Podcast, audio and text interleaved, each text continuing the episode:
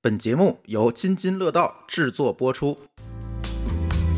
对于我来说，车比男人重要。每一个因素能给你带来的都是确定和不确定，而车给你带来的大多数是确定。我走到哪儿，这就是我的安全的港湾。对于我来说，车意味着一个独立的、封闭的个人空间。并不是单纯的把它当成一个代步工具哎，的。对，准备清单上开支还列了一项是修车费用，嗯，一毛钱都没花，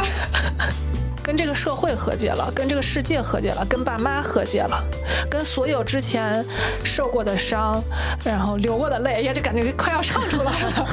还有就是高兴的、不高兴的事情都和解了。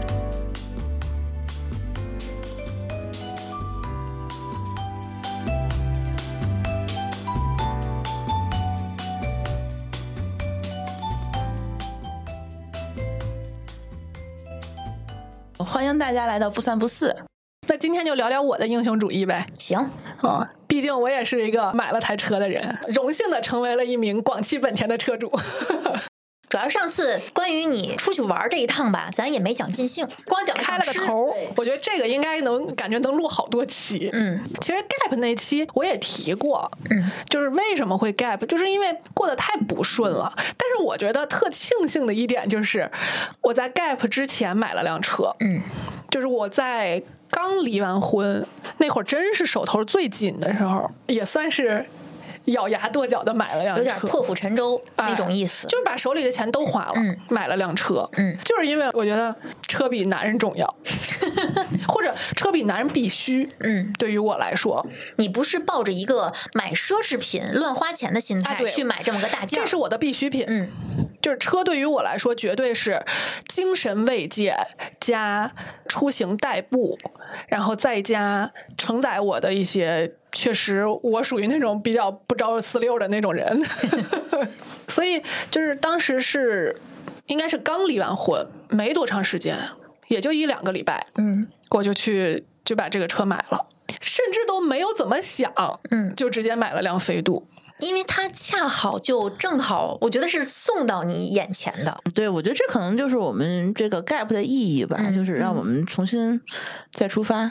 自一九九八年成立以来，广汽本田专注汽车行业，坚持高质量发展，并即将迎来千万用户达成的里程碑。在电动化的赛道上，广汽本田将从一千万里程碑再次出发，以先端电动化与智能化技术拥抱新时代，与用户一起共创未来出行的新生态，让梦想走得更远。也许你也在想，今天我们还需要梦想吗？好像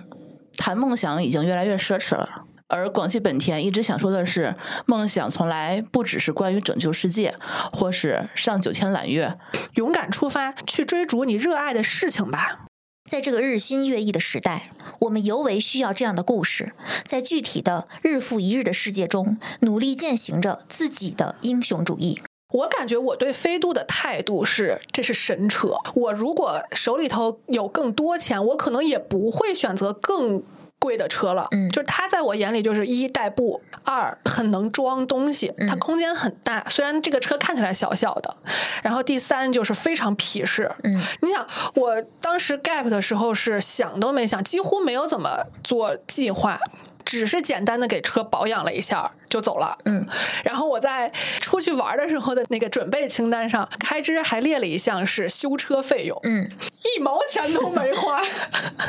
甚至我那个车是没有备胎的。嗯我当时想的就是，一我一直走的都是大路、高速什么的，救援应该不是太大的问题，也都是大城市嘛。第二就是飞度这个车不会出现配件什么之类的找不着，嗯这么个尴尬的情况，所以就完全没有任何心理负担，开着就走了。最多就是买了几个整理箱，把东西搁在车里。要不你如果只是堆着的话，就不太好堆着嘛。哎，我有一个问题，嗯你当时离完婚、买车、自驾三个事情是顺序的，对吧？对你当时是为了买车而去自驾，不是，还是为了自驾而买这辆车？都不是，嗯，对于我来说，车意味着一个独立的、封闭的个人空间。并不是单纯的把它当成一个代步工具哎，的。对，如果没有车，那我就没有了一个下班之后不上楼的。哎，你懂我，你懂我我原来可是就你有自己点这样住耶，你现在已经跟你之前结婚的状态不一样了。但是它就是你的腿呀。比如说，我现在心情不好，我想去山里头看看星星，我抬腿就能走啊。对，就是你在车里面发呆的时候，自由你想走你就哎，我不呆了，啊我从这个停车场我走出去，啊有那种感觉。可是你如果上了楼，在沙发上一坐下，那种感觉就不一嗯样了。哪怕这个环境是你已经厌倦的，或者是只是你自己一个人的环境嗯也不一样。嗯，就是车里头对于你来说是一个安全感，外头对于你来说是新鲜感。嗯，我跟丽丽其实有点像，我只要去了新的地方，我会有那么一段时间需要适应。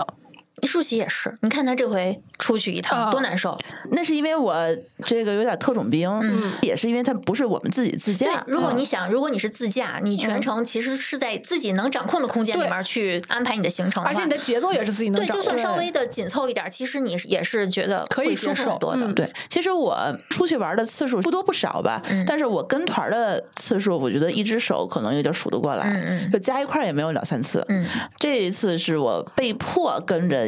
就是一个这么样的别人的行程，嗯这个行程还是被设计过的一个行程，然后就是尽量让你在几天之内更多的去更大信息量。对，让你把什么都体验好，所以就感觉稍微有点疲惫。其实我自己本身是很喜欢开车去自驾的，嗯， 而且买这个车的时候，我一没辞职，嗯根本不想着说我可能会有一段时间出去玩儿。嗯二是不光是时间，钱也没有。嗯当时买完车，其实我还分了一笔期，嗯，就是手上的钱其实是不够买这个车的，嗯是转过年来年终奖发了才把这个还上的。嗯，所以就相当于是你压上了你当时所有的东西去买这个车，就是你当时是离完婚以后几个月？领完证也就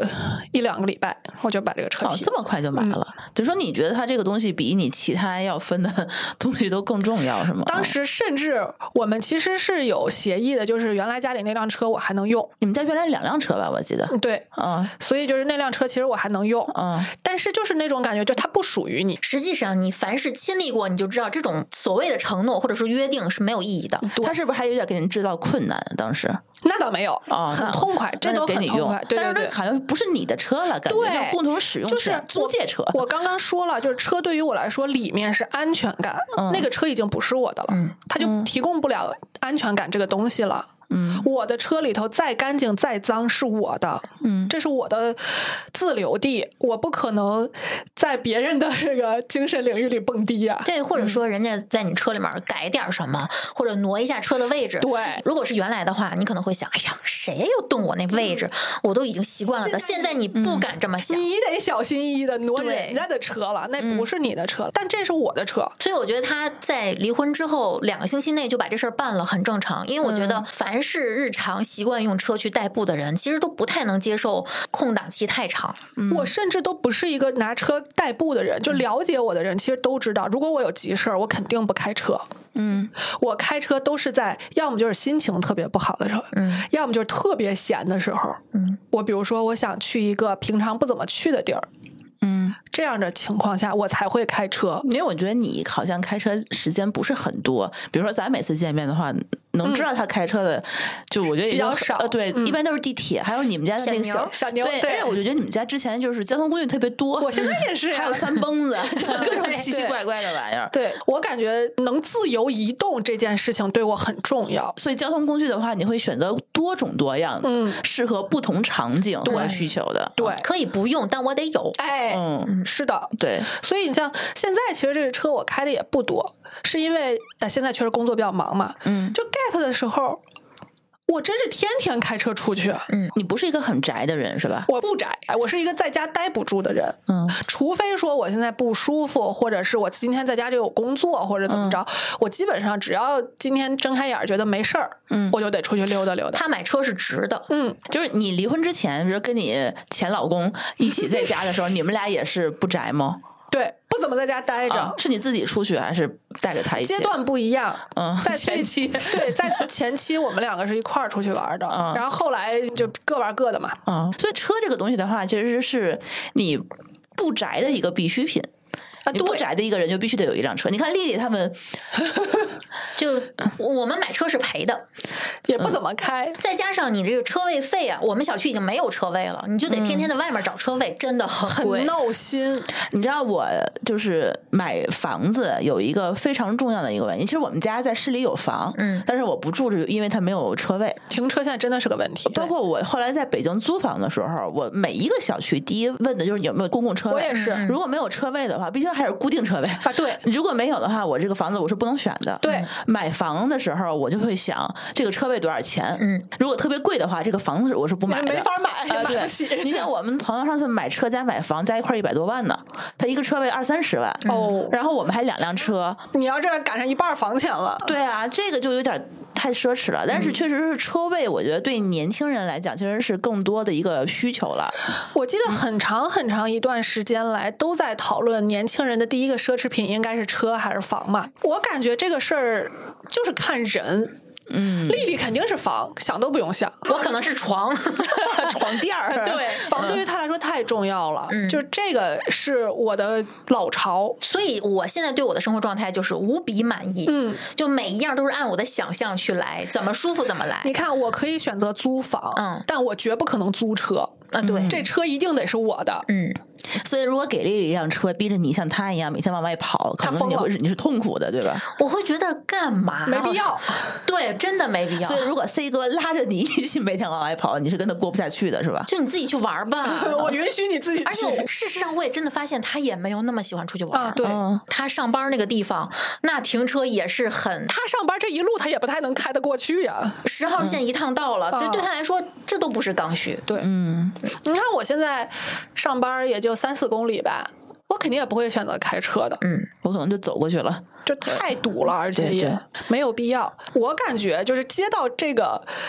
广告的时候，我第一反应就是，他戳中我的点是我真的没有把车看成代步工具，我觉得他可能有点类似于在手机在我的这个地位差啊，不太多，有点儿，是你的不可分离的一种。很多人把车比作家庭成员，我愿意把它比作我的狗，极其忠诚，然后随叫随到。我有点想把它比喻成我身体的延伸，嗯，比如说你呃的，腿，对，它是我的腿，它是你的风火轮儿。 呃，类似于这嗯种，你说你说代步工具嘛，可能也可以吧，就是它能够让我走得更远，嗯走得更久，就是一个这样的一个东西。但是我们家就是这第一辆车的时候，就朱峰总说他不开那辆车，然后他说你开我车去， 就是他会觉得那还辆车分你是的我 的，对那辆车明明是我们结婚以后买的车，就我们俩一起。 共同财产。对，，他说那是他的车，我知道你们家猫都有它的和你的。就是他可能是潜意识的觉得，就是他选的车，然后他喜欢的这个样子，嗯然后他喜欢这个车型，就很有他的气质的对这么对对个东西。假如你选了一个粉红色的凯迪拉克，他不会说那是我的车。也有可能，嗯对，嗯，所以我是觉得每一个人的车可能会有每一个人的气质，比如说我的第二辆车，那就是我会觉得那是我的车，嗯嗯，对他开的话就稍微有一丢丢的感觉，有点不是那么的。协调，对，嗯就就是觉得每个人的车，它跟自己可能是互相被选择的这么对样的一个感觉，嗯而且你看我那么不讲究的人，我的车我还对它挺好的，就跟养猫一样。嗯我是真把它当成我情绪的载体了。嗯你不会在你的车里头，你像有的人在车里头抽烟呀、什么垃圾啊呀、那种，哦我忍受不了。我也接受不了，我觉得那是我的安全屋，我不会在我的安全屋里拉屎放屁的。还有人不能接受在车里吃东西。我不能接受别人在车里吃东西，因为他不会像我一样这么仔细的，不会掉在地上和座椅上。对，你知道现在有很多吃播，它是在车里播，因为是不受干扰的。嗯对对对你不用在外面被人注视着，你在自己的车里随便想放什么都行。嗯然后每次这样的吃播的评论区都会有人说：“你们为什么会在车里吃东西啊？多脏啊！”因为在一个密闭空间里面，那个味儿它可能不好哦散出是去。你看我买完车第一件事就是把香薰搁车里，嗯，嗯，对我希望我的车有我的味儿，而且我特别受不了，就是我已经认定这是我的车了，那别人去破坏我的车，嗯，比如说随手把喝完的瓶子弄得全都是，然后我每次之前我自己开的时候，我会把它这个就是你目力所及，没有任何垃圾，嗯嗯，纸，然后什么手指，然后什么眼镜儿的那个乱七八糟的，就弄得一车全都是，我就特别受不了。所以有的时候我会把它真的是当做我跟我家里一样整洁，对，因为你会每天都会需要它陪伴嘛。嗯对，而且你看，我出发之前，我是个多懒的人呀，你们应该都知道，我车都是我自己洗，我带着猴子一块儿洗，我觉得你不是懒，你是有选择性的你有点糙。啊，对我是挺糙的，嗯但是这车我真是经营的不错，嗯嗯，哎，但是现在有那种二十四小时自助洗车那个东西，就我自己有，我不需要去，他买水枪了我，买了水枪但是那个水还得自己去搬。啊，他当亲子活动了。对我那会儿住顶楼，然后没有自己电搬梯，一趟一趟往下运水，自己运，没问题。你对它是好的，它是怎样的？还是这这叫什么心情？就是你看不得你特别在意的东西乱七八糟。它像一种一寸一寸的摩挲自己宠物的皮肤的那种感觉。啊我真把它当宠物那你要给它打蜡那些东西怎么啊？办？那那没有，那没有，我还是糙的，我还是糙的，洗干净就行了。我看那会儿还带猴子去那个儿童乐园嘛，嗯他有那种体验洗车，我就感觉猴子哼兴趣缺缺。你说我天天在家洗车，根本不用干这种就是好像隔靴搔痒的那么个活动似的。你看我俩出发之前，礼拜一走的嘛，礼拜天最后一件事儿，把所有的东西都搬到车上以后，我俩把车洗干净出发的。结果没想到刚上路他就吐在车里了，哎呀，我当时都快崩溃 了。吐在车里这件事情也是我不太能接受的东西。嗯，因为朱老板总吐在我 的车里，就是我的车跟他的车的不一样的点，就是我的车后备箱也很干净，然后车里面也很干净，然后他吐完了以后，他第一次吐在我车里的时候，我是崩溃的，但是第一次吐他他吐在他的车里头了，就是他的那辆车里头。 然后那个味道，然后我们家那个车那个座椅上面是有孔的嘛，都渗得下去，嗯，哦，给我恶心坏了。然后第二次的话，我在那个车后面就放了一个桶，便携的可以压的那个桶，我特别赞成你这个，我是带了垃圾袋儿的。嗯，我知道有可能会发生这样的情况，因为没有带猴子走过特远的路嘛。嗯，我垃圾袋儿是搁在猴子旁边儿的，就是我挂在它前头了，它都没来得及吐到垃圾袋儿里。但是有时候会喷射出来，对直接越过垃圾袋喷到你的座椅上。对，然后就是各种那块儿一地。刚出发呀，那天还挺早的，礼拜一大早上还赶上了一个早高峰，我估计可能跟这个也有关系，因为知道中间可能不会吃的特别好嘛，早上还吃的比较足性。哦，哎呀，我的妈呀，那一刀给我熏的 呀！那你没有当场给它擦一下？当然擦了，但是味道就像你说的，味道已经渗到里头去了，没有办法，那个味儿伴随了 我俩一路开回太原。哦有没有一种，就是我给你举个例子啊，我爸给我买的第一个戒指，当时我没有经验，我那个戒指上挂的那个小标签儿，我不是用剪刀剪的，我是蹬的，嗯，等于说我还没有戴它，它就已经变形了。 哦就它刚到我手里，它就已经不是它最好的样子了，那种感觉，就你的有车到你手里，有刚上路就有就脏了而且收拾的干干净净的。而且我其实是一个很会安排事儿的人，嗯就是我知道这一趟要带东西特多，因为第一次带孩子出远门嘛，而且是这么远的旅程，时间也比较长。我几乎把家都搬空了，嗯就是所有的衣服，什么嗯每一季的衣服、药，我把家里药箱就整个都搬上，嗯整个里头安排的满满当当的。只有你儿子一个座椅的位置。 对，但是完全不影响任何功能。嗯就是他坐那儿也挺宽敞的，我开车也挺宽敞的，其他的地儿满满当当的。嗯，就是你在这种安排的情况下，他吐在了车里，你连收拾都没法下手收拾，啊哦你你把知它道搬吗？空。都没法收拾。嗯所以当时的我就特别崩溃，我是把被他污染了的地方的东西一件儿一件的拿出来摆在旁边的马路牙子上，掉鸭子。然后 你今天怎么在倒压的忘光了这个词 儿吧？嗯然后把孩子安排在旁边，因为他刚吐完，他难受嘛，嗯坐在旁边缓一缓。幸好那会儿还早嘛，就不是特热，嗯，然后我就开始擦呀，我还拿了好多湿巾、纸巾、湿厕纸什么的，就是就是不知道我就搬家式的那种旅游，你知道吗？然后把那块儿整整齐齐的就全部都擦干 听净，完了以后，我有点胃口不舒 服。特别崩溃，而且是。就是你本来计划的是早高峰，你已经出上高速了，嗯现在好嘛，堵当中间儿，嗯，九点多吧，应该才上了三环，所以这么多人出发都是在夜里嘛，嗯就是图个车少嘛。对，带着孩子是真不行，嗯他不行。对，其实我觉得那是个礼拜几，礼拜一，礼拜。一，其实按理说应该躲开这个早高峰的时候，嗯，我当时就是想赶回家吃午饭是吧不？是，我就觉得我需要有一个正式的开始一。个仪式感，嗯，从礼拜一开始。礼拜一的早高峰开始，而且其实当时我如果不是因为约了人见面，嗯我可能当时五一我就走了。嗯，我当时还是约了个人见面，礼拜天跟那个人见完，礼拜一早上才走的。嗯，嗯，所以就是把所有一切都相当于都安顿好了。咱们那会儿不是还特种兵是录了好几趟音嘛？嗯，就是把这些 so called 的身后事都安排好了，然后才走的。就是你买的这个车是本田飞度，嗯，本田飞度在我的印象里头，它一直是室内代步用车，对，是通勤的最佳选择，因为它个儿足够小，嗯对因为女生的很灵话活嗯很有可能你钻个胡同，你倒个车位什么的，因为它是一两把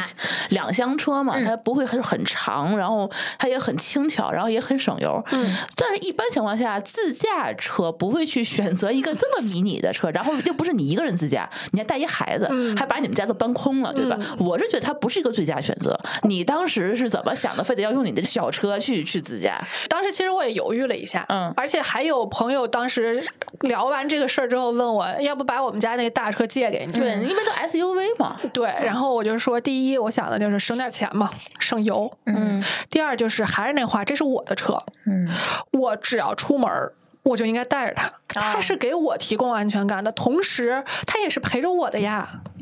我也得陪着它呀。真给它撂家里两个月，我可舍不得，嗯，就这种感觉。啊，对，有可能它可能会没电，就是你不会在那个时候理智的考虑哪一些细节，但是你就会觉得我舍不得给它搁家里头那么长时间，包括我连猫都安顿好了，我都舍不得把车搁家里那么长时间。嗯我完全可以把钥匙给朋友说，你帮我隔两天开出来开开溜溜，对就是舍不得。哎呀，我对它比对念念好，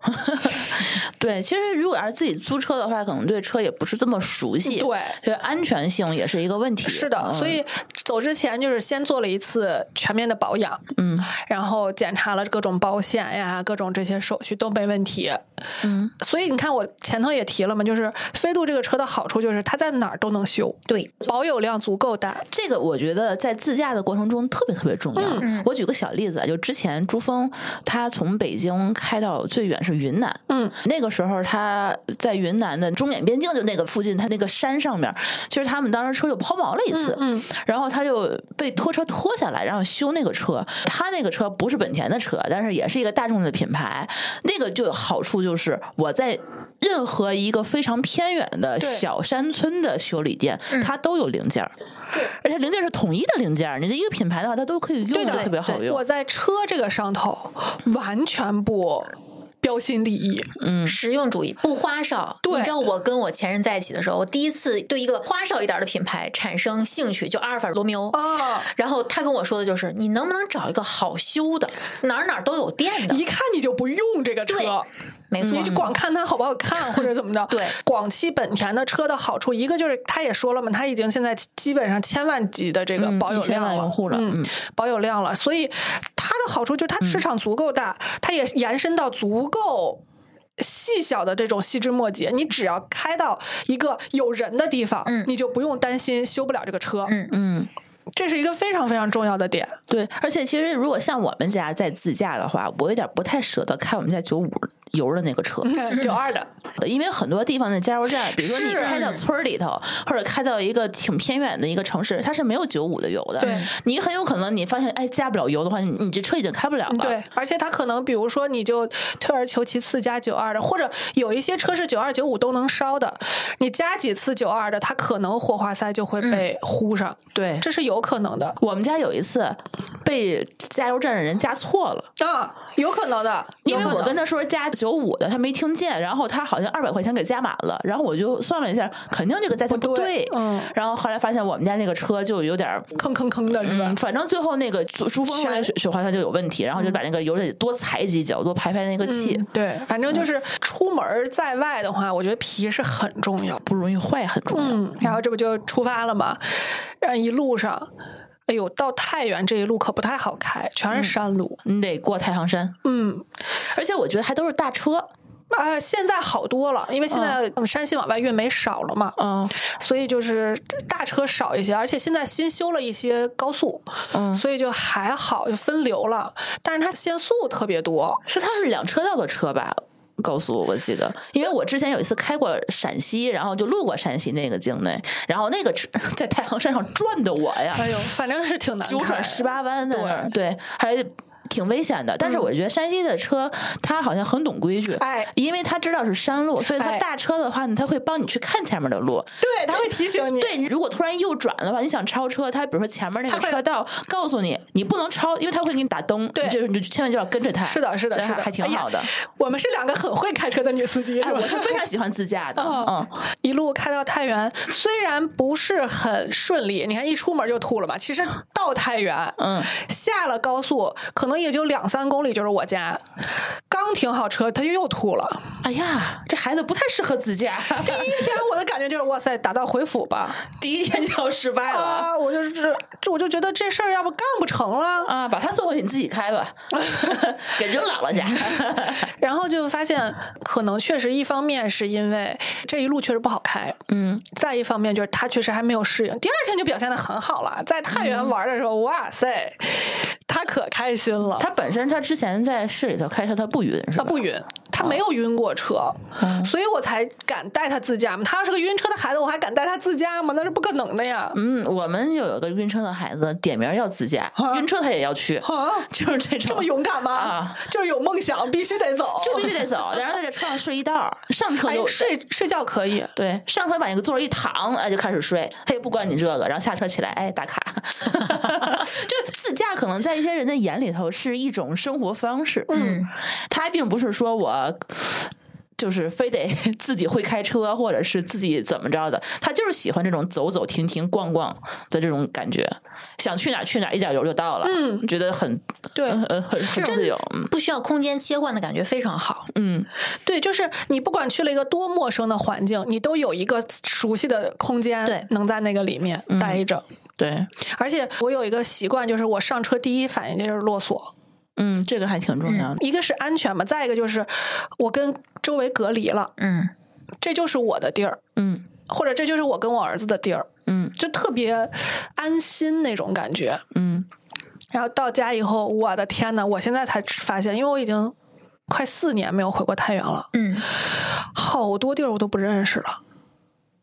就是虽然是抱着衣锦还乡的这个心态回去的，后来发现哇塞，还什么乡啊？这个地儿已经对于你来说是一个陌生的地方。但是他疫情期间他也在建设是吧？啊、一个是这个，再一个就是我之前回去不开车呀，哦，对、啊你可能去了一些你没有去过的地方，啊，对呀、嗯而且我作为一个太原人，三十多年了没去过晋祠，这次是托我儿子福去的，嗯就带他去了很多大家认为太原的很有名儿的景点儿。就是北京人没有去过天安门广场的感觉。呃，或者长城、故宫故宫，对、嗯这种感觉，嗯，我跟着他去了一趟，哇，我觉得重新认识了我的家乡，就是那种感觉，嗯有一种呃，你说是这趟旅程的第一站也行，嗯，你说回家也行，你说是我已经开始玩了也行，嗯那你之前回去都是怎么回去？都是火车？火车，然后回去打车嘛，回打车回家了，啊，这个观察城市的视角是完全不一样的。对，嗯完全不一样。而且平常回去，你如果不是抱着比如说带孩子出去玩这种心态的话，你是不会去景点儿的呀。对你可能会串亲戚 啊，去在奶奶待着家、去对嗯去姥姥家什么之类的，也就差不多了。对这次是带着他出去玩儿，嗯，这种心态是完全不一样的。而且对于他来说，太原是个完全陌生的城市，他上一次去还是一岁的，呃话都不会说的。嗯，就是属于记忆会被清除的那个年龄段。对，嗯所以就是哎，我感觉他特别兴奋。嗯然后还吃了很多，因为太原跟北京吃的东西还不太一样嘛，嗯就吃了很多他觉得哎呀很新鲜的东西，就是有一种虽然这个头儿好像没有开好，但是又因为到了太原以后，这个事儿没办错那种感就觉。好饭没怕晚。哎，嗯嗯，就是欲扬先抑了一下感觉，然后就发现，在太原我认识的路就那么几个地儿，嗯剩下的就全得导航。而且以前你回家的时候，不管是骑自行车、坐公交、打车，你是不用看这个路是不是单行啊，嗯是不是能过呀、什么之类，你是不用看这些东西的。你现在不行，就是我现在特别感谢这个地图，它有这个限行的提示。嗯嗯，你只要是输进去你的车牌号，你导航它就告诉你，哎，你是不能躲开限行路段的，你就不要开了。所以后来我在后面一段时间玩的时候，就是在城市里头我就不开了，因为在不熟悉的地方嘛，你开起来可能还会有心理压力的。就是我开车到了一个地儿，放在那儿。然后在城市里头，就是比如说打车呀，或者地铁呀这种，就是之前我们如果没有车的时候，我们认识一个城市是按照我们的距离。就是嗯地铁距离和嗯打车可达的这种距离去计算的。嗯嗯比如说，之前我去一个地方，我不会想它距离我几公里，嗯而是距离我好不好打车。嗯，地铁几趟能到？比如说我是可不能是能直达？对，如嗯果如果一趟直达的和一个需要倒车的，但是它更短的这种，你就会觉得心里的距离会更对对更更对长一是点的，对，或者是你打车也会计算是十块钱以下的， 还是二十块钱左右的，嗯对还是三十多块钱，比如说可能超过三十多块钱的，我就不舍得打车，这个地儿我可能就不去了。嗯，反正车是会让你出行的心理成本一下就降下来了。对他就会觉得你认识一个城市的地图的维度是不一样的，我现在点亮了可多城市了，其实现在已经好很多了。我们以前自驾最密集的那段时间是零八零九年，哪有导航？嗯都是要在车里面下一个那个，嗯那个经常是滞后的。，对。我都很庆幸没有开到过哪个沟 里去。我有一次是看着地图导航，就是看着手机地图导航，但是我车载的那个地图显示我已经开海里去了，嗯就是这种自由的感觉，让你觉得我抬腿就能走，嗯然后带着孩子带着家就能走，嗯就好像我房子租的那好像不是我的家，但这个车是我的家，嗯就这种感觉。我走到哪儿，这就是我的安全的港湾。嗯而且车里头还可以睡觉，我特别喜欢在车里休息。比如说你在哪个地方玩时间长了，特别累，我没有地儿坐，没有地儿睡一嗯觉，对，就是有一种，哎，不行，回车里待会嗯儿、哦那种感觉。嗯吹会儿空调。对我有空调，我有真皮沙发，对对啊，我还可以躺着，还可以听着音响，嗯啊，多爽呀！没地儿吃饭，车里吃，对就是这种感觉。对嗯，就是特别神奇，我就觉得这好像是一种冥冥中的天意。你看，我 gap 是因为我找工作找的不顺利嘛，嗯，回了家就接到一个我觉得还不错的这个面试的邀请，嗯然后中间还回了一趟北京嗯去面试，然后就把工作搞定了。嗯，所以就整个玩的这一趟都是已经搞定了工作的那种轻松的那种嗯心态，完全不是那种好像破釜沉舟，我想玩一趟完了回来再继续找工作、啊嗯那样的心态了，一下就感觉所有一切都回到正轨了。但是你会不会有一个 deadline 了？比如说你知道什么时候要入职了，需要在什我么之跟他前？谈了一个三个月的缓冲期嘛，哦，那还好。嗯嗯，因为我当时想的就是我带孩子最多最多玩两个月也就到头了啊、嗯所以说，如果他跟你说下礼拜你就过来入职来，那可能你这个自驾之旅就又对 over 了。就这个时候，如果是这样的情况，因为我跟他说了，我现在有一些自己个人的事情，我嗯想能不能晚两个月入职或者晚三个月入职。如果老板说不行，你肯定会纠结的，你到底是玩儿还是不玩儿？你是再换一个工作还是怎么？就什么都很顺，老板就说 OK，你可以处理完自己的事情再来。你知道他当时给我的感觉，我他总是在路上跟我说，我哎，我回去之后我要干什么干什么。我说你先不要做决定，你等先入职了吧，因为我总觉得你怎么五月份走的对吧？嗯你为什么八月份才入职啊？这公司靠不靠谱啊？我就特别担心他中途黄了，你 知道吗？公司就黄了，是吧？对反正就是有一种什么都挺顺利的感觉，然后回来以后，哎，美滋儿滋儿的拿着 offer 就开始出去玩去了，然后就是一路各种什么，这一路猴子可是没少吃，各种服务区的冰棍儿，每次去了一个服务区，先买个冰棍儿。然后吃点当地的特色，嗯，哎，这我可就会发现了，北方的服务区跟南方的服务区真的完全不一样，嗯，然后你想，我已经有工作了嘛，当时虽然没有入职，但可能会有零星的个别的工作要去处理嘛。嗯有一次就是我从郑州开到南京，开了七百多公里，然后到了以后就已经是五点多了，我还约了一个电话会。就是我这一次我也调整了我地图的这个比例尺。原来很多时候觉得哪个地儿和哪个地儿好像不远吧，一看哇塞，也好几百公里因了。为你们当时的衡量的尺度是高铁几小时，我觉得不是，是因为这个地儿你完全不熟。比如说，你们能想象北京到上海和上海到深圳的距离是差不多的吗？北京到上海是一千两百公里，到郑州是八百公里。哦，有这么远呢？我原来是觉得整个南方。在我看来是压扁的，它可能跟地图画的方式也有关系啊，因为它不是有投影的那个面积嘛。但是我就觉得上海离深圳原来在我看来是很近的，哎，对呀、啊，这次一看，哇塞，上海离深圳，我我走了多长时间？好几你你个看礼你们拜就没有当过旅游编辑，哎没有，你对这个东西很敏感 吗？非常敏感。但我说不出来有多少公里啊，我没有以这个维度去但测哪儿量到过哪儿和哪儿到哪儿差不多嗯近对，。我绝对不会觉得上海到深圳很近。所以你的脑子里头是有一个中国地图的，是吗？，有啊，嗯当时这是你的功课呀你。需要背下来，嗯就是也你不用能背知道就说是它大概在哪因个为你位置。老就很 用熟嗯老用它就熟了。哦，就是我真的是觉得这一趟旅程调整了中国地图在我心中的比例尺。嗯，我原来想的是，你知道为什么这一次我会带猴子去吗？嗯，是因为猴子有一段时间天天跟我说：“妈妈，哪儿哪儿哪儿是北京嘛？”然后说：“中国是北京嘛？”就是我突然觉得他，他眼里只有北 京。对我就突然觉得这三年疫情限制的根本不是说这个孩子呃不能出去玩儿，他觉得他难过了，而是他在本该建立自己对于这个整个世界的认知的时候，他没有办法出门儿。嗯对他可能觉得北京，它就是全世界的中对，心。嗯北京就变成他的中心了，就是他心里只有北京了，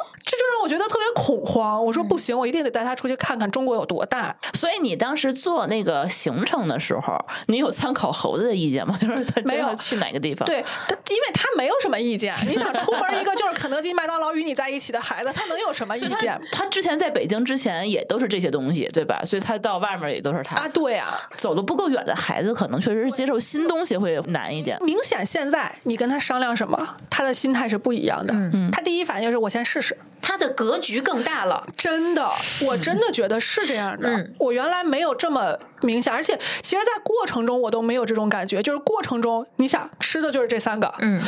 玩的，你看我带他去博物馆，可能也就去了三四个，他就烦了，因为博物馆对于他来说都差不多。嗯嗯嗯，就是我虽然给他租讲解，我会给他讲一些他东可能西有，点听不懂，我觉得。对他嗯可能这个东西对他来说知识密度太大了，他连起码的知识都没有呢。而且你们山西的 历史也太渊源，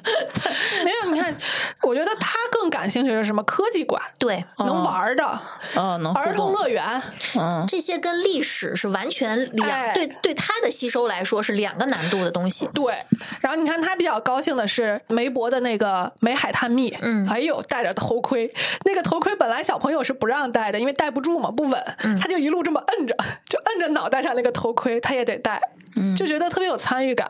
然后在底下那个巷道里头，嗯，就那么着来回穿梭。啊！你就看一个小身影在前头，哇，跑的可高兴了。所以有的时候他们有有一个言论，就是说小孩子你太早带他出去玩儿去，他是记不住的。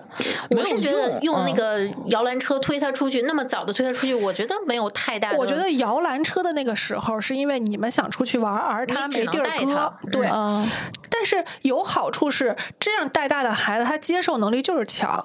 我就是有的时候可能这个时间我要坐飞机，我就是他没有对办法。环境的动荡、环境的嘈杂对什么这些，他是接受能力更强的。对，嗯，或者说我今天就是换了一个酒店，嗯，没完全没有问题，嗯睡觉啊什么之类的。嗯所以孩子还是说应该尽早带他出去看一看哈。对，我的感觉就是这一趟旅程下来，其实是超出我的预期的。我之前跟你聊过，就是我觉得我特别担心，一方面担心的是他会给我添很多麻烦，不是你担心，我们也很担心。对，然后第二个就是我可能控制不住他。嗯，这我们也很担心。对但是你当时好像很自信，我当时的自信是来自于我们两个有一种默契，是我不太控制他。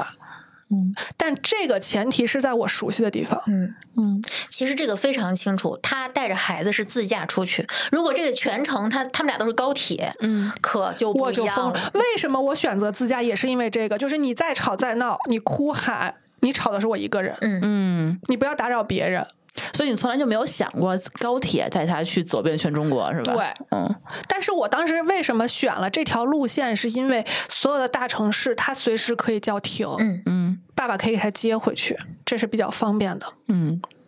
然后，但是其实真正走下来这一圈儿，因为后头我也自己玩了一段时间嘛，嗯我就会发现，带着他的时候，有人给你端茶倒水，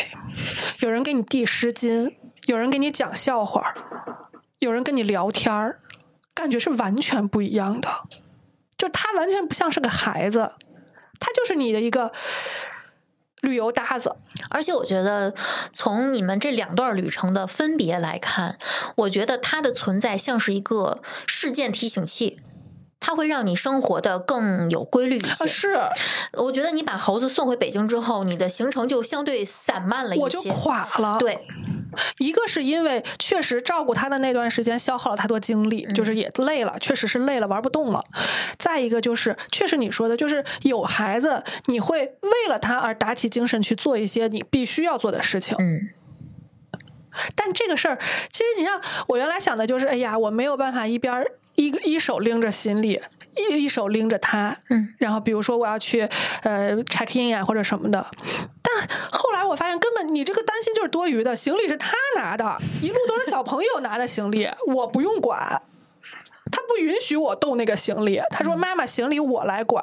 你去办你的事儿就好嗯多了。大的行李？好推，”好大的箱子，那箱子跟他差不多高了，都快三十寸的，啊，走之前我跟他定了几个原则嘛，就是一个我们要形影不离，你一定不能出我的视线，嗯，要不我没有办法保证很多东西嘛，安全呀什么的。第二个就是我们有任何事情都要先商量，然后就是他。执行的特别好，然后第三就是你要每天给爸爸和爷爷奶奶打电话报平安，嗯，他都做到了。其实自驾这个选择对你达成这个目的来说，确实起到了很大的帮助。对因为其实你虽然驾驶的过程你好像很累，但我觉得坐在车里其实也是一种一边儿放电一边儿充电的过嗯，程。对，是开车对于我来说，其实是一种精神上的放松。嗯，就是你可能是你坐那儿几个小时挺累的。嗯我有一段时间真的是开到有点儿压迫坐骨神经，嗯就腿有点儿疼，然后还去按了个摩什么之类的。但这是肉体上的，嗯精神上你是非常放松的。而且这个是我跟他在一块儿的时候还没有那么明显的感觉，嗯，最明显感觉是我回北京这一段儿，就是当时在深圳已经就是真的是精神崩溃了，嗯就是崩塌了，我不想再玩了，我想回家了。就是当时想的所有的这些事情也都解决了，我说那就回家吧，一个人呀，没有人跟我聊天，也没有人跟我说话。我开了两千多公里，两天我就回了家了，一天开了整一天， 我我还挺神奇的。第一天停好车以后一看，哎，一千，一天开了一千一百二十多吧，回到家两天。我一开始会觉得特别的累或者什么的，我甚至还在走之前跟朋友打好招呼说，要不我要是困了或者什么的，我给你打个电话，嗯你陪我聊或者什么的，完全没有。我唱了一路歌回来，回来嗓子都哑 了。我多不喜欢唱歌一个人呀！我唱了一路歌，然后就感觉回顾了我整个的年少时期。那我觉得你挺喜欢唱歌的。有时候咱们去天津录音，回去路上你你也是会跟着唱的，我只有在车是在上，提神儿吗？一个是这个，再再一个就是我只有在车上才能这么放松。哎，我也是开车时候爱唱歌，嗯，这件事情我觉得很神奇。我也不是一个爱唱歌的人，嗯但是你开车回来的时候，有的人爱听播客啊，就是我如果开长途的时候，我还是爱听音乐。啊，对而且我要放熟悉的，啊，对，嗯不要能让跟我着去唱的，转移精神去学，对，去接收新的东西。也不用看歌词儿，跟着对就能唱的。嗯，嗯对，然后你知道我的那辆车里头，就是他的那个店，他们那个手机那个商城专门会卖 车载的话筒、车载麦克风。好多人买这个。啊、就呃对我来讲，就是觉得这是一个特别莫名其妙的这么的一个，为什么会有人买？就哎，是那他可以卖，录是吗？对，可以录下来那个。嗯他好像跟唱吧直接是连着的。就是我们这样的人唱歌是为了发泄情绪，您唱歌 就是是为了真唱歌的艺术对创作。好， 你你继续发泄情绪吧。这一趟下来，因为我觉得这一期的主题主要就是自驾的这种几个点嘛，嗯因为里头太多细节可以聊了，我觉得不用展得那么开，就纯从自驾这个角度来讲，我觉得非常成功。嗯不管是我想走我就能走，想回来我就能回来，嗯还是这个车的表现，嗯还是我的表现，还是孩子的表现，我觉得都可圈可点，你觉得你的表现也很好是吗？当然很好啦。你不觉得我的状态非常好吗？我走之嗯就是前你是什么精神状态，就回你来对是孩什子么烦的时候，把他送回来的时候， 他立规矩立的让我觉得特别的有秩序，而且当时，你像我中间还又立了一次规矩，嗯然后很多人就说在后头啊，就说这个找不懂，也不是找不就是复盘的话，嗯就跟我说，其实呃，很多人都跟我说的是，我在看了你那篇日记以后，我觉得你应该把孩子送回去了，嗯是因为这种规矩已经控制不住他了，嗯嗯他已经没有办法控制自己的情绪了。在他控制不了自己情绪的时候，你也控制不住自己的情绪嗯了。所以当时其实我跟他的想法是一样的。为什么我又重立了一次规矩？为什么立完规矩半天我就决定要送他回来了？就是因为其实我也意识到了，对于孩子来说，一这信息量太大了，嗯他根本处理不过来了，到最后就是大脑已经停止转动了。大脑停止转动的代价就是他已经不控制自己的情绪了。因为他不像成年人，他回到车里，他有一个强迫自己进入一种休息、一种放飞状态的这么一个过程。哦他是一直亢奋的，对对，我不记得大家是能不能记住以前。老板娘有一句担心，就说这个你一直开高速，孩子会不会烦？嗯完全不会，他真的是一直在观察各种各样的东西，嗯比如说妈妈刚刚过去那个车里头拉的是什么呀？咱俩猜那个里头拉的是什么吧？就这种活动，如果没有孩子，你是永远不会想到，就是大人是永远不会想到有这样的活动的。大人只有坐在副驾驶的时候才去看看旁边那辆车过去的是拉的是猪还是牛，拉的是什么车。嗯可能也就讨论一句就过去了，对对但是我俩就是猜这个，猜了一路，嗯，这是我们回太原的路上碰上了一个车，是裹着那个篷布，嗯，遮得严严实实的。但是是能可能从细小的缝儿里头能看到一些小的东西，然后他就说咱们猜里头是什么吧，然后最后都猜到什么火箭、卫星什么之类的， 就是看它的这个名词词汇量有多大，嗯你就能敢往里头猜，猜了一路，而且是只要他在路上看到有大车，他就说妈妈咱们继续之前的那个游戏吧，那这个时候我可能会想，我想放个空，你让我自己待会儿。对，咱是咱俩是这样。嗯是 是有，我嗯也有，我也想，就是他每天睡了之后，我其实是舍不得睡觉的，嗯就是你完全没有自己的时间。嗯这也是为什么后来我自己玩的那两个礼拜玩的质量特别不高，就是因为前头实在太累了，你二十四小时脑子都是提着神儿的。嗯对，因为得开车，得带孩子，对得哄孩子，得跟他交流，然后还得交个东西，嗯，对。然后还提行李，还得 然后我天天跟他在车里说的话，可比咱们录节目多多了。我天天嗓子都是哑的。就尤其是主要是你的孩子真的是一个异型孩子，这太能说了。他有一天就回来以后跟我说：“妈妈，我觉得我是有好多小秘密想告诉你的。这个秘密如果我不告诉你，那它就就会像火山一样喷出来了。嗯嗯，如果我告诉你了，就没事儿了。”就当他说完这句话的时候，我就觉得这个孩子表达情绪的能力是我意想不到的。就很多我处理情绪的方法，你说是我教给他的吗？不如说是我俩互相学习的。就是他处理情绪的能力比我强多了。只有我好奇是什么小秘密吗？比如说，我今天不高兴了，是因为什么什么事儿，然后你不高兴了。你不高兴的时候，你是不笑的。你不笑的话，我就会很难过。他把他自己的想法，这是一个意识流的表述。他描述情绪非常准确，不是用非常暴力的方式去描述这个，嗯他不是用哭喊，然后大吵大闹去对嗯弄，他是一个说你发生了什么事情，表述一件事情，然后表述一下我自己的感受，又表述一下我的诉求。逻辑能力的遗传满分，嗯嗯，然后还有就是，我今天听了一个什么样的故事，嗯，或者学到一个什么样的东西，他特别爱跟我说这句话，就是妈妈，我告诉你，你知道什么什么什么吗？然后你就得配合他，我不知道呀，你得给我讲讲呀。然后就讲了好多，我认为根本不是，尤其是我在他这么大的时候是不知道的那种知识点。嗯啊，我就觉得，而且他能讲的很条理，嗯他是从故事里听的，但他不是按照故事给我复述的，嗯他是把里边的东西抽象出来给我讲的。嗯我就觉得特别惊喜，因为这一路上他都拿着他的手表嘛，一直在听故事。他后来的主要的过程就是听故事，给我讲故事，然后我俩讨论故事。这么一个就车上的过程。嗯，然后就感觉他学了好多东西，因为我如果就认真开车的时候，我可能会戴上耳机听嗯音乐，因为我要听他那故事，我早睡着 了。就小朋友的那种儿童的故事嘛，宝宝巴士，哎，真的是 你怎么知道？就是你跟他这一路有一个多月吧，我跟他在一块儿是整三周，三周。嗯，那你们俩说这这些话，相当于你们俩之前说几年的话，肯定比以前所有加起来都多。嗯，都没说过这么三周的话。，对，因为我也说过，我以前是不太愿意跟他交流的，就是我是有点儿拒绝跟小朋友交流的。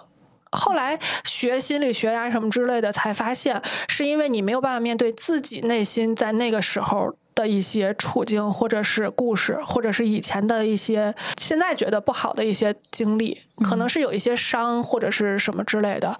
所以我在以前是不太愿意面对他的。嗯就是母爱有，但是不多那种感觉。嗯但是这三周就是，我也没有想到我能坚持三周带着他，就是因为我发现，一他不是你，嗯他不是小时候的你，嗯你也不是小时候的你爸妈。嗯你们的相处模式完全跟你爸妈和你小时候的相处模式是不一样的，而这个不一样，有你的成分，也有他的成分。嗯你应该信任他。有的时候，我觉得我处理不了我情绪的时候，他反而会过来安慰我说：“妈妈，拍拍我，妈妈，谁都有不高兴的时候，你要不高兴，你就跟我说说。”他会这么跟我说的。就你应该要信任他，他是一个你的，我觉得说伴侣可能不太合适，但是是这么一个存在。那他能允许你说我不想说吗？还是不他能会跑不过能 不能不能。我觉得是因为我们两个之间一直沟通都比较坦诚，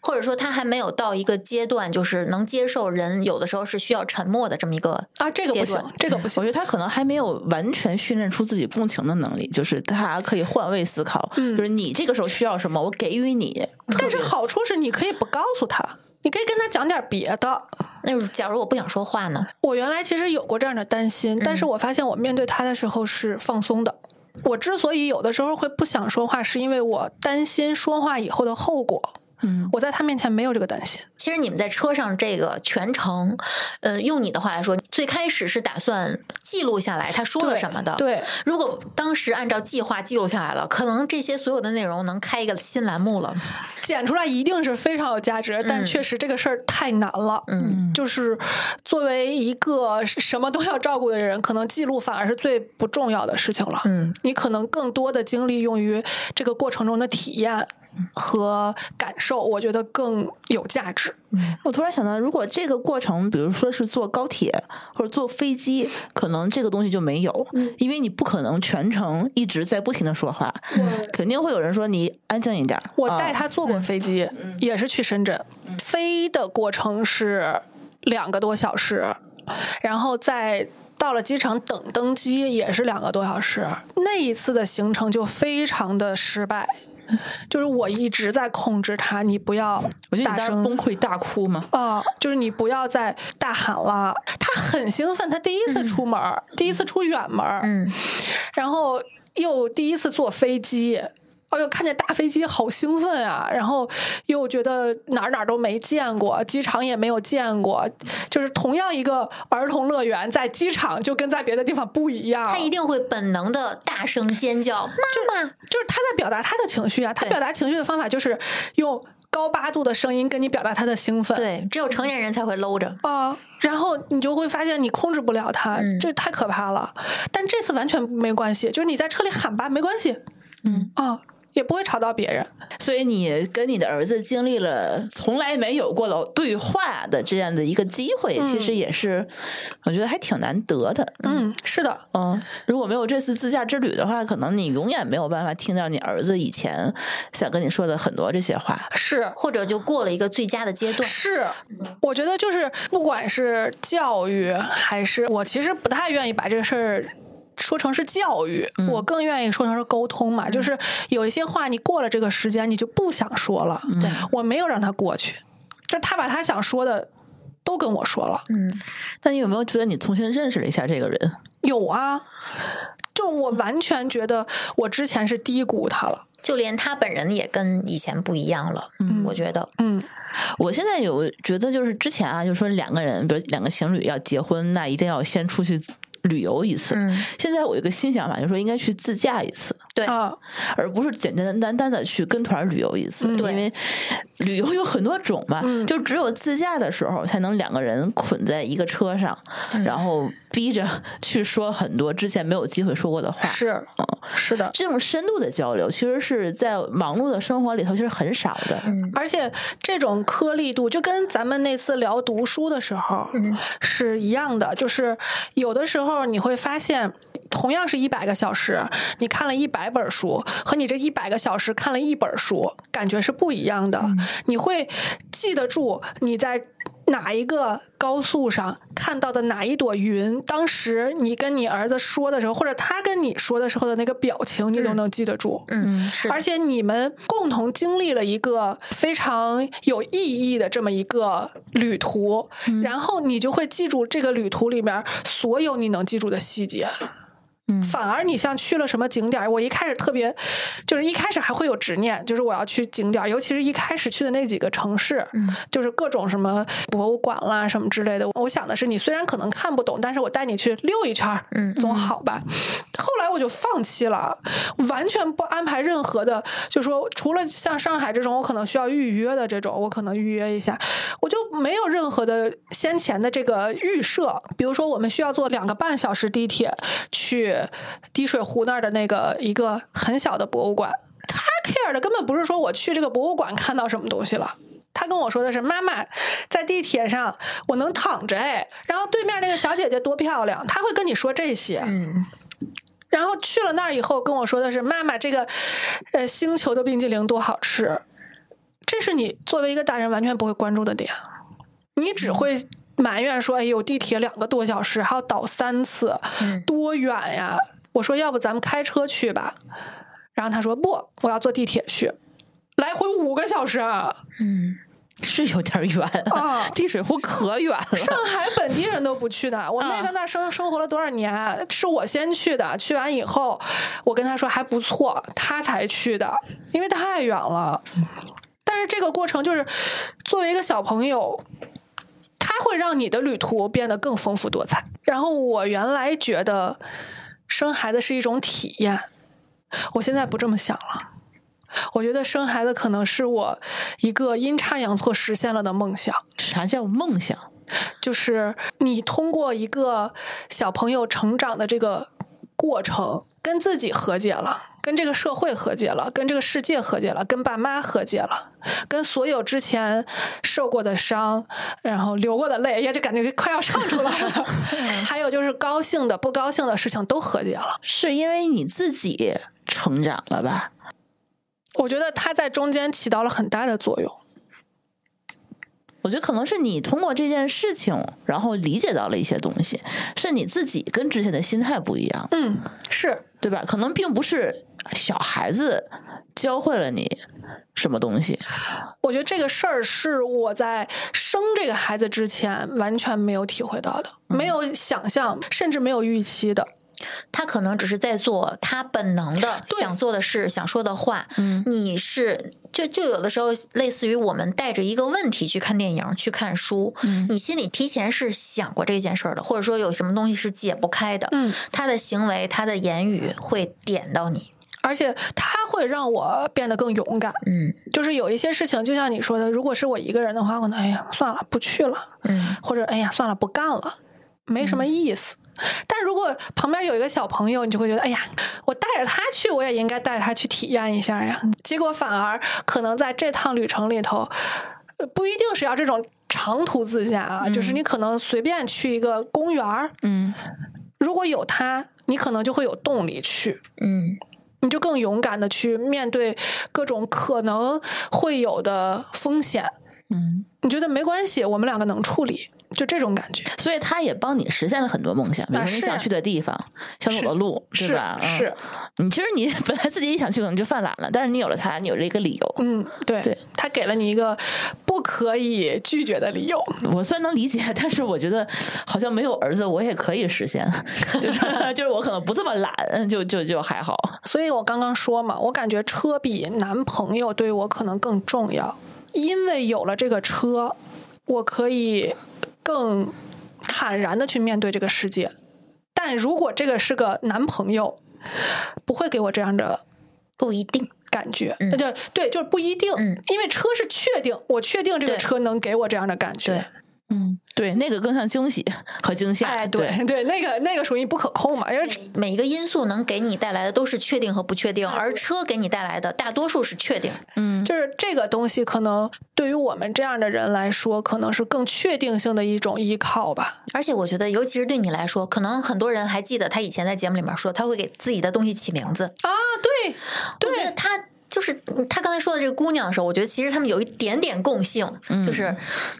嗯，你不认为车是男朋友，你认为他比男朋友更好。我刚刚说，我认为它是宠物嘛，嗯就是尤其是狗，它跟猫还不一样，嗯，它真的就是一直在那儿等着你，只要你想走。它就肯定陪着你去，嗯，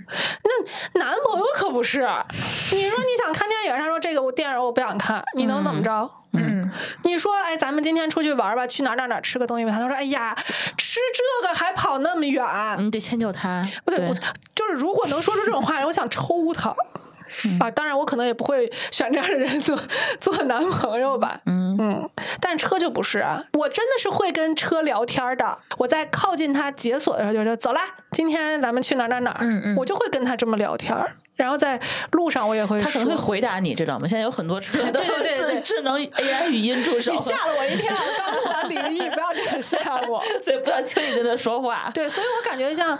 那个广汽本田，他们现在不是也是各种智能化改造嘛？啊，对他可能真的是考虑到有人有这样的需求的嗯跟车说话。啊。呃，有有有，对啊下指令什么的，他都会直接有给你直接反馈。而且以前的下指令是那种特别生硬的，比嗯如说打开窗户，你还得说的特别嗯慢。现在就不是，就是叫一个名字，比如说小本，嗯，给我把窗户打开，然嗯后他就会说一个“好的，主人”，就那种就是互动感特嗯别强。啊有时候你一坐到车里，他会跟你说下班啦，今儿对辛苦啦，啊我们回家吧，飞奔回家。对嗯嗯，就这种感觉，就是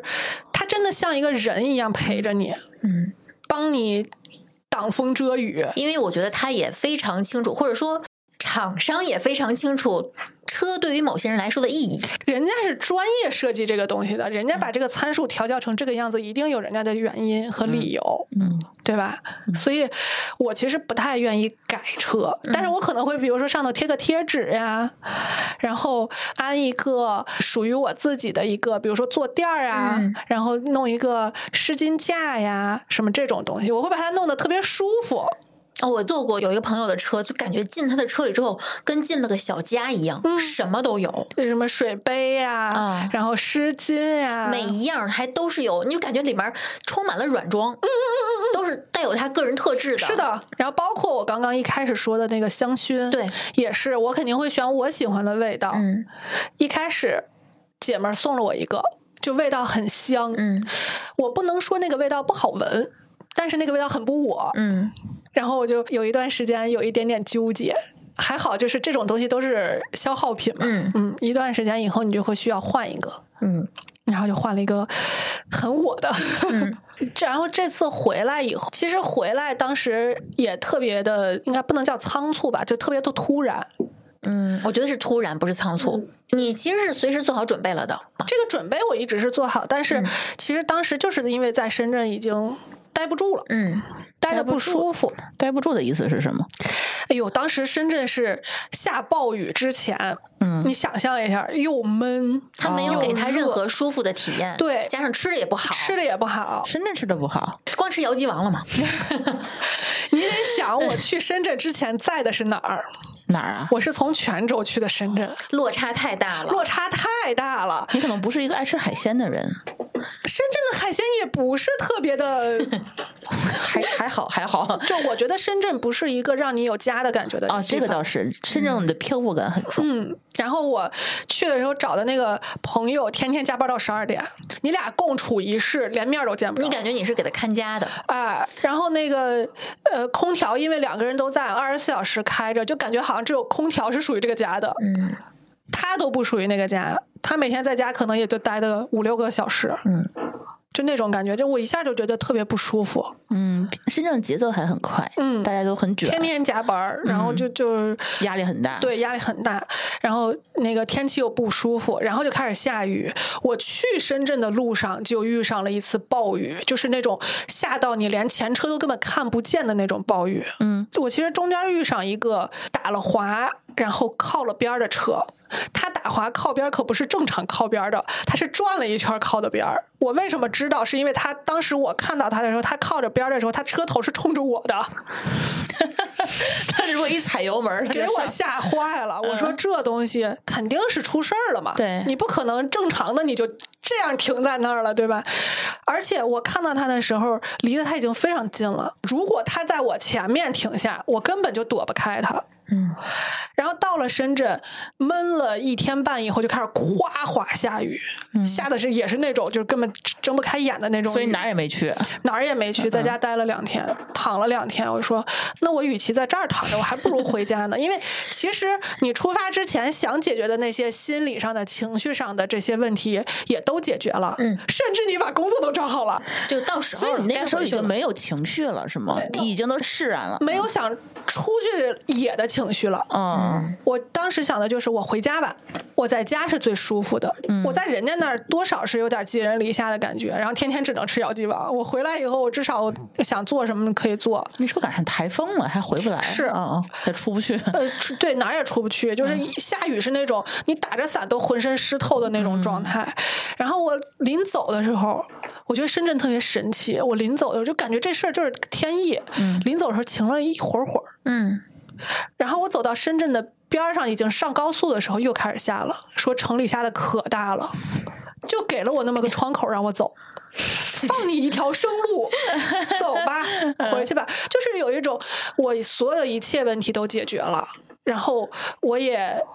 又重新爱上了在北京的生活。你开始想北京了，对我开始想家了。嗯哎，我觉得这个还挺神奇的。之前嗯你其实是想逃离这个地方，是嗯，就是因为前面的一些经历都很不愉快嘛，你就会觉得，哎呀，我为什么还要留在北京呢？真的就是为了孩子 吗？就是人为的制造了一个产生美的距离、时间距离和空间距离。，对，嗯，就是以前会觉得可能你的生活很多是为了围着孩子转的，嗯，现在不是了。我在北京是因为我喜欢北京，我想在北京待着。然后那天猴子还跟我说，在在太原的时候问了我一句话，就说：“妈妈，你是太原人吗？”我说：“对呀、我是太原人呀。”他说：“不对，你是北京人。”我说：“妈呀，儿子，你负责发户口吗？ 还是怎么着？”但是就他这一句话，让我有一种醍醐灌顶的感觉，就是你在北京生活这么多年，你的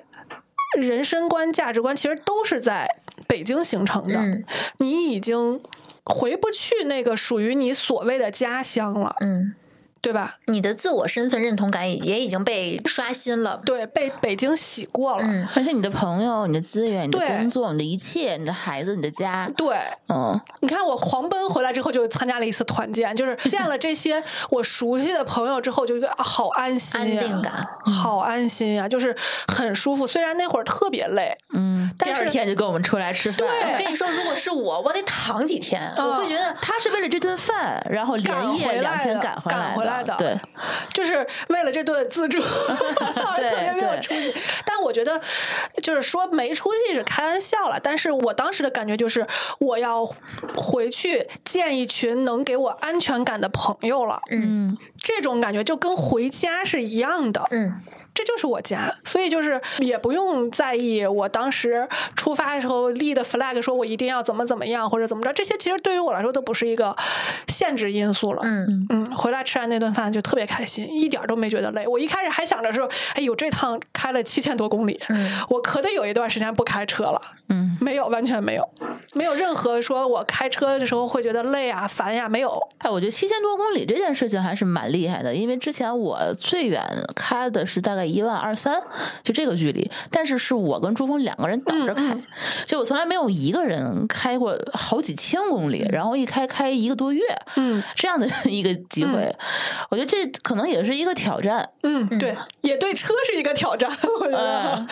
我真是觉得我特别感谢我的小飞度，就是一没抛锚，嗯没有任何的需要维修的地方；嗯二加油非常省，嗯，这一趟油油费多少？合下来不到五毛一公里，八千公里吧，嗯，四千块钱不到四千块钱。还是可以的。嗯，哎呀，不到三千块钱，七千公里嘛，不到三千块钱。哦，那还是挺便宜的。嗯，然后第三就是遮风挡雨啊，真的，你看那个大暴雨，我在车里头吹着小凉风儿，嗯对唱着小歌儿，你不用举着伞赶高铁啊。可高兴了，然后嗯拉着我的东西，而且当时我那趟回北京的时候是是拉回来很多东西的嘛，给他，嗯所以我一下车里头就清爽了，很多东西就没有了，你就会有一种轻装上阵的感觉，而且想走就走，你看想去哪儿去哪儿。嗯嗯，太自由了，相当于你给自己找了一个非常对眼儿的一个生活伴侣。嗯，你们在这个过程中，因为你买了没多久，其实就开始这趟旅程，就相当于一次没有怎么磨合的新婚旅行。对，在整个这个路上的过程中，你把它摸得清清楚楚、明明白白。他也把我伺候的明明白白的，就是有一种越磨合越觉得，就是咱俩，咱俩就应该在一起的那种感觉。嗯，所以这次接这个广告的时候就，哦这简直就是为我量身定做的。对，我们都不用硬凹，对吧？我们不需要去凹人设，啊这脱口而出，我们要聊什么都不用编故都事啊不让他帮我们想，我们自己都对替你想。对，对，而且本来其实当时在路上的时候就想着回来肯定会录节目嘛，但没有想到是从这个开始录。嗯，原来想的可能是比如说，哎，这一路所见、嗯所闻、所感，可能这些还真的不是。嗯嗯。就感觉精神上的升华特别多，嗯，但你回来以后，你的生活有什么改变吗？就重新开始工作了嘛。嗯，而且这个工作确实到现在为止，我觉得还是挺符合我的脾气的。就那天我就问他，那个新工作干得开心吗？他说嗯开心。哦，我说这么好吗？这工作？他说好久没工作了，嗯特别想工作，然后对奋发努力。对我就是通过这个 gap，我发现我不是一个可以躺在家里头，因为有一些人想的是，我如果赚够钱了，或者是我嗯退休对 我就退休，我就归隐田园，天天四弄花儿四弄草。我发现我不行，嗯，我还是得工作，工作是能让我感到快乐的一件事情。所以其嗯实你是从这一段自驾的旅程中，你找到了很多你自己喜欢的东西。找着了我的节奏，嗯，嗯，比如说你喜欢这个城市，喜欢你的工作，嗯，喜欢去工作，嗯这件事情，嗯对吧？我觉得可能之前积压的情绪太多，可能没有想过这嗯对，些。之嗯前可能就是因为有很多情绪是重叠的，嗯你分不清楚我到底是不喜欢这个工作，还是不喜欢现在这个状态，嗯，还是是不喜因欢为这个现在人，嗯对，还是不喜欢这个人，还是因为现在太累了，有负面情绪没有办法消解，就这些东西你都没有办法去判断。 嗯，但这次就相当于抽离嘛，主动抽离了一下，然后就发现、哦，第一，我还是喜欢工作的，我还是很喜欢工作带给我的成就感的。嗯，然后第二就是我跟我孩子的这个关系也是非常的融洽的。虽然我回来之后，因为工作也搬的离他远了一点儿嘛，然后也陪他的时间明显就减少了，但是我俩完全不会因为陪伴时间减少而导致生疏或者是怎么着。他现在说的最多的一句话就是“妈妈，咱俩形影不离”，嗯，我就觉得特别感动，因为心在一起，对，嗯所以就是我之前所有担心的事情，到现在为止，就相当于我都解决完了，都没有往坏的方向去发展，反而越来越好了。所以我就觉得，嗯，是时候重新出发了。就是一种这个生活的伴侣或者说家庭成员找的特别的好。嗯，然后蜜月期结束，就开始正常的进入这个新生活的这对个轨迹里面。，对嗯，对，是的，就是休息好，充好电，然后嗯加好 油。想 明白这些事情，嗯对，然后因为这个自驾的时候是一个非常好的一个自己独处，然后去思考的一个过程。是的。嗯，尤其你儿子如果不在的话，你的脑子就可以休息下来。对，后面那嗯两个礼拜，其实一个你看我也没有安排很多景点儿嘛，都是想见哪儿去哪儿看一眼这种，然后不愿意去了就在酒店里躺着，也挺好的。嗯，然后这个一路上干的都是我自己喜欢的事儿，吃的都是我喜欢的，终于不用再吃肯德基、麦当劳与你在一起了。然后吃了好多奇里古怪的东西，而且有它的时候，你逛博物馆还好，我带他去的博物馆都是我之前去过的，嗯，所以我不会有那种怅然若失的感觉，就是哎呀，我错过了这个博我物光馆。紧着别人了，我自己对都没有享受到。对，你看我去的临海的那个临海博物馆，我就特别感动。这种小的地级市的一个小的博物馆，它做的非常让我觉得特别温暖，嗯有一种我就是以我这个地方为傲的那种自信。这个是其实是我以前我生活中很缺的东西。以前的我是一个不太看自己有什么的，总看自己没什么。嗯现在就不是了。现在为什么就觉得自己过得挺好？就是你拥有的已经非常多了，嗯你只要去珍惜你现在拥有的这些东西，你就可以过得很好。嗯这种感觉其实是很舒服的。我原来其实也跟广本这个写的很像，就我原来也觉得所谓的英雄就是你要劈山开路，嗯，然后要嗯怎么做出一番丰功伟绩，嗯才 super 是 superhero 就是那种对你你你需要有一些拯救世界。对，你要有一些与众不同的能力，而且对这个能力是别人不是努努力、蹦蹦高就能获得的。天赋异禀，对我原来会有这种妄想或者妄念，嗯嗯嗯但是我现在反而觉得，为什么我说猴子给了我很多勇气，就是一，你能。认认真真的过每一天平凡的日子也算英雄，你能把这样平淡的日子过得有声有色也叫英雄。嗯你能把这种小小的情绪，或者说有的时候是不太好的情绪，处理的妥妥当当，也是英雄。对，然后你每天上班下班，我们其实说实在的，我们在工作中。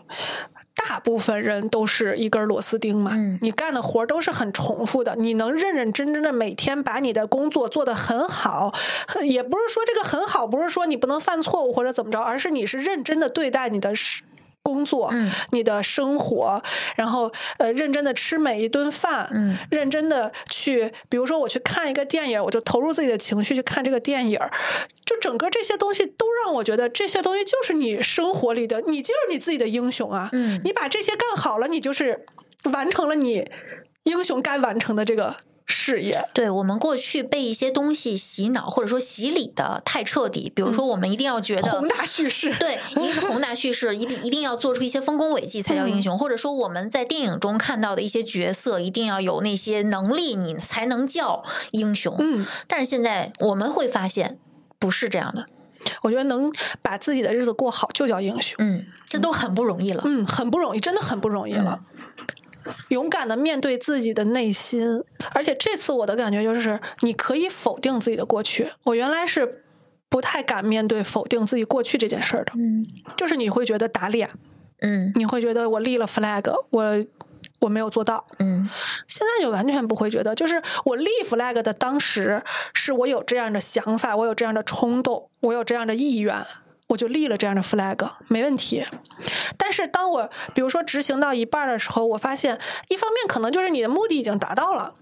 一方面也确实是你可能精力啊呀、或者体力呀、什么的跟不上了，那我就停在这里，也没有任何的问题。嗯然后我可能以前觉得我要坚持所谓的初心。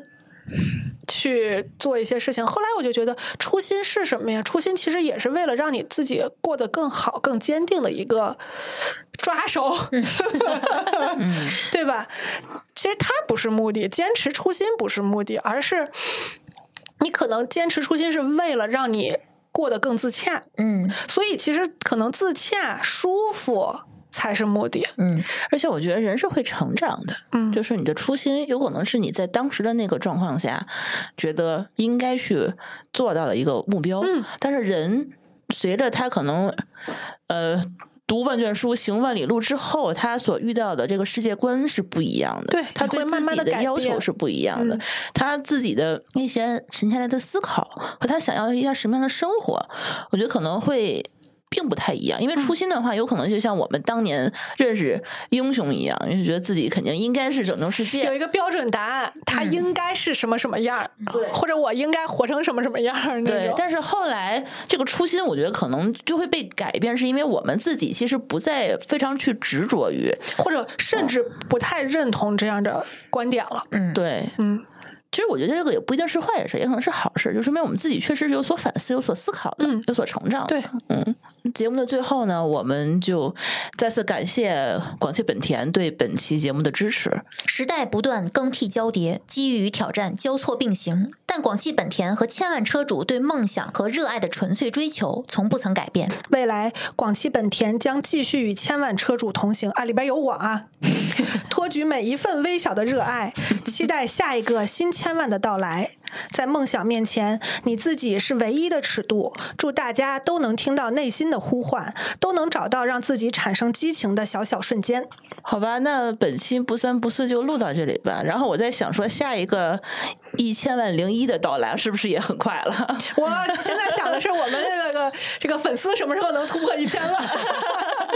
对，共同努力，梦想还是要有的，呃对吧？梦想当然要有了。嗯大家有什么关于梦想的故事，可以在评论区给我们留言。嗯，也可以加我们的听友群，跟我们讨论。我们不三不四的群是津津乐道群里头活跃度最高的群对了。对，嗯大家非常互助互爱啊！嗯想加不三不四听友群的，那就加小助手的微信 d a o 幺六零三零幺，让他给你拉群。嗯嗯，那本期不三不四就聊到这里吧，我们下期再见，拜拜拜拜。感谢您收听本期节目。本期播客节目由津津乐道制作播出。你也可以在我们的官网 d a o 点 f m 找到我们的更多内容作品。如果您喜欢我们的节目，欢迎在微信、微博、朋友圈等社交媒体转发分享。您的分享对我们而言十分重要。如果您希望与我们互动，可以关注我们的微信公众号“津津乐道播客”，天津的津，欢乐的乐，道路的道。在关注后按提示操作，即可加入我们的听友社群。